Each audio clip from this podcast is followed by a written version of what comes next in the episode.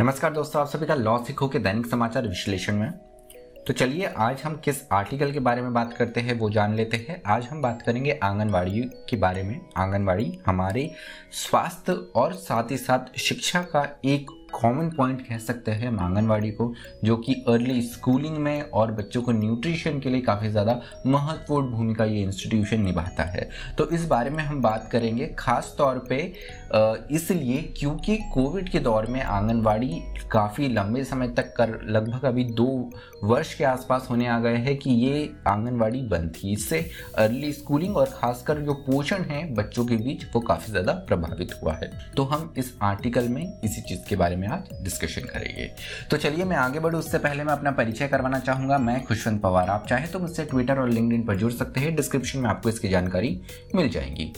चलिए, अब आते हैं आर्टिकल के और तो अप्रैल 2020 से, दिसंबर का महीना हो गया है। करीब करीब अगर हम देखें तो एक वर्ष आठ महीने हो चुके हैं। दो वर्ष के करीब करीब समय हो चुका है कि आंगनवाड़ी हमारे देश में बंद है लॉकडाउन के चलते हुए है, जो कि एकदम लेजिट वजहों से बंद था। लेकिन इससे हुआ ये है कि इससे integrated child support system ICDS ये बहुत बुरी तरीके से प्रभावित हुआ है।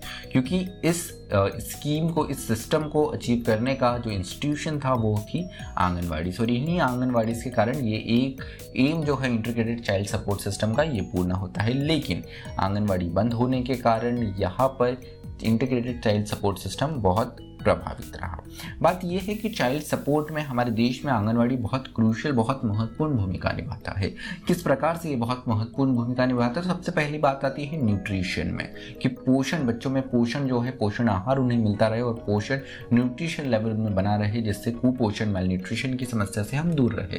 तो अगर हम सर्वे देखें, जो कि आई डी का आया है, उनमें बताया गया है कि जो primary source of nutrition information for families तो फैमिलीज़ के लिए, परिवारों के लिए यहाँ पे बच्चों को इन आंगनबाड़ी केंद्रों से न्यूट्रिशन फ़ूड मिलता है।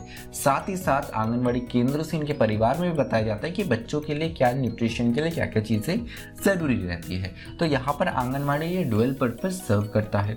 उसके अलावा अगर हम देखें तो आंगनवाड़ी अर्ली एजुकेशन के लिए यहाँ पर बहुत अर्ली स्कूलिंग का पहला कद अर्ली स्कूलिंग का पहला कदम यहाँ पर होता है। लेकिन हाल ही में आए नेशनल फैमिली हेल्थ सर्वे पाँच के डेटा के हिसाब से देखें तो यहाँ पर less than 15 percent five year old children attended schools in last year तो पिछले एक वर्ष में अगर हम बात करें तो पाँच वर्ष से कम आयु के बच्चों में केवल पंद्रह प्रतिशत ही बच्चे हैं जिन्होंने स्कूल या आंगनवाड़ी अटेंड करी है।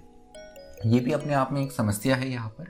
क्योंकि बहुत से परिवार में यहाँ पे जो फाउंडेशन स्टेप होता है स्कूलिंग का, या इन आंगनबाड़ी केंद्रों से ही शुरू होता है। जब दो वर्ष, तीन वर्ष का बच्चा इन आंगनबाड़ी केंद्रों में जाता है, लेकिन लॉकडाउन के चलते हुए ये आंगनबाड़ी केंद्र बंद थे, जिससे यहाँ पर बहुत कम बच्चों ने ही आंगनबाड़ी या स्कूल अटेंड कर पाए। कुछ एक राज्यों में आंगनबाड़ी शुरू हुई है, उदाहरण के लिए मध्य प्रदेश में आंगनबाड़ी एक रिस्ट्रिक्टेड मापदंड पे यहाँ पर शुरू की गई है। थोड़े राज्यों ने भी कदम उठाए हैं, लेकिन हाल ही में नए वेरिएंट के कारण वापस राज्य सरकारों ने ये कदम वापस लिया है कई जगह। उसके अलावा अगर हम देखें तो 58 percent women cited home schooling as a reason why the amount of paid work unpaid work for women have sharply increase अब इससे होता ये है कि बच्चा जब आंगनबाड़ी में चले जाता है, वहाँ उनका अर्ली एजुकेशन हो जाता है, उनके न्यूट्रिशन के बारे में परिवार को बताया जाता है, उन्हें वहाँ न्यूट्रिशन पोषण, पोषक आहार भी दिया जाता है। लेकिन होता यह है कि अगर आंगनबाड़ी पिछले दो वर्षों से लगभग बंद है तो अब ये बच्चे घर पे रहते हैं, घर पे रहते तो यहाँ पर उनको स्कूलिंग भी घर पे ही देनी पड़ती है।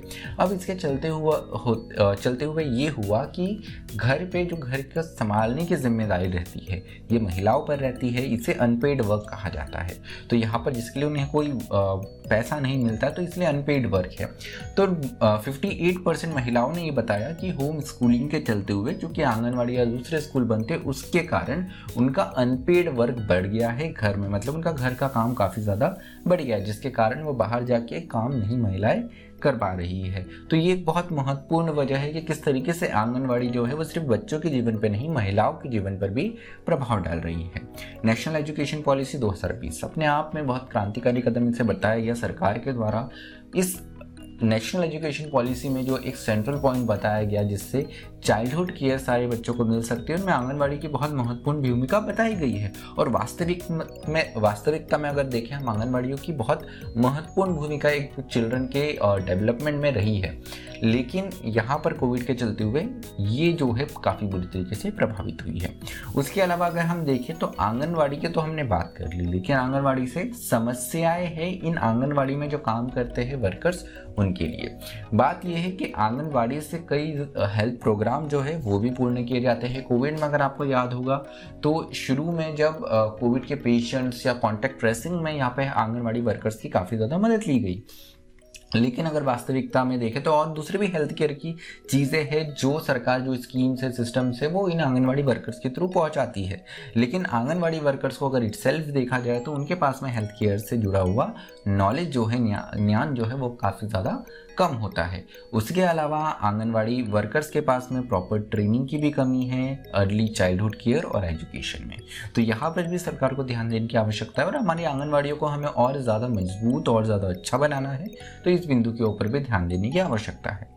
उसके अलावा anganwadi lack adequate infrastructure where administrative work takes up most of the time तो जैसे मैंने बताया कि आंगनवाड़ी वर्कर्स जो है, इन्हें और अतिरिक्त भार भी दिया जाता है। इससे होता ये है कि जो इनका कोर वर्क है, मुख्य काम है, ये काफ़ी ज़्यादा प्रभावित होता है और ये प्रशासकीय कार्यों में ही काफ़ी ज़्यादा एंगेज रहते हैं।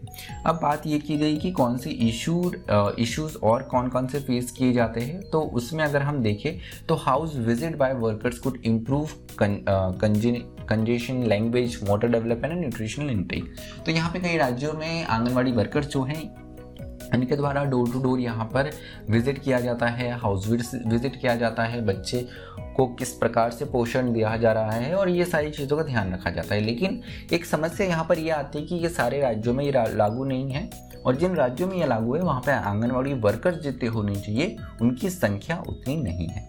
उसके अलावा career incentives will have to be improved for anganwadi workers. Anganwadi workers के जो कैरियर इंसेंटिव है, उसे भी इम्प्रूव करने की ज़रूरत है, क्योंकि इससे जहाँ पर आपको प्रोग्रेस दिखती है, वहाँ पर ही लोग ज़्यादा अपना करियर सिलेक्ट करते हैं। तो यहाँ पर ज़रूरत है कि डी केयर का जो ड्यूरेशन है, आंगनबाड़ी वर्कर का जो एक दिन में ड्यूरेशन रहता है, आप उसे भी बढ़ाइए। उसे बढ़ाएँगे तो फिर सैलरी बढ़ाना और दूसरी इंसेंटिव्स बढ़ाना वहाँ पर जस्टिफाइड होता है।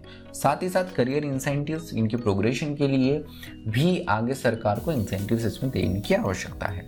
उसके अलावा इनरोलमेंट ड्राइव्स चलाने की आवश्यकता है, क्योंकि पिछले एक वर्ष, आठ महीने में ये पूरा हमारे इंस्टीट्यूशन सिस्टम काफ़ी ज़्यादा अफेक्ट हुआ है तो वापस से यहाँ पर लोगों की दिलचस्पी बढ़ाना और इसका महत्व बढ़ाना, लोग बताना आंगनबाड़ी केंद्रों का लोगों को ज़रूरी है।